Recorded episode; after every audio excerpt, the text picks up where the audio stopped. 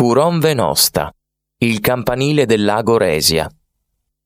Al confine tra la Svizzera e l'Austria, immerso in uno scenario fiabesco, si trova il paese di Curon Venosta. Il borgo si distribuisce lungo le rive del lago Resia ed è un'attrazione unica in ogni periodo dell'anno. Da qui si parte per sentieri alla scoperta di luoghi incontaminati nelle valli e sulle montagne intorno.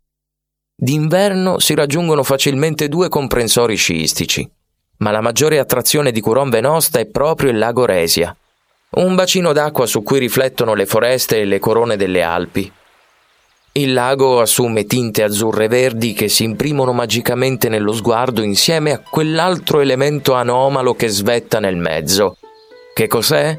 Eh, non ci crederete, ma si tratta proprio di un campanile. Nel lago Resia spunta dall'acqua un campanile romanico che risale al 1355 è l'unico testimone di una vita passata della storia del vecchio Curon, il paese originario che ora si trova sommerso dall'acqua. Era il 1950 quando Don Alfred Reaper, il parroco del paese, scese da quei monti per fare un pellegrinaggio fino a Roma.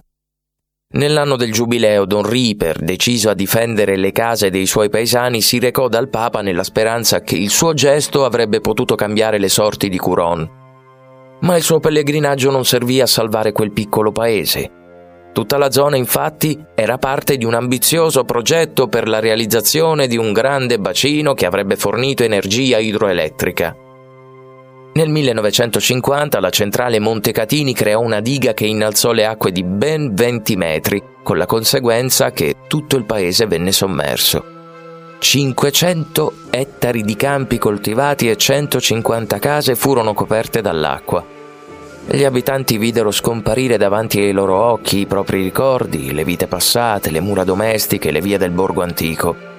Alcuni finirono per abbandonare quel paesaggio divenuto troppo amaro.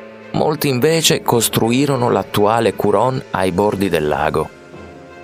Il campanile è l'unica cosa che emerge dal vecchio abitato è il simbolo di qualcosa che resiste nonostante i cambiamenti inevitabili di una vita che deve progredire.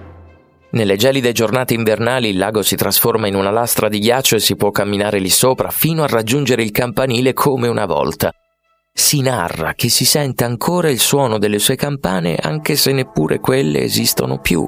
O forse quel suono caldo è proprio la voce naturale di un luogo d'incanto come quel territorio sulle sponde del lago Resia.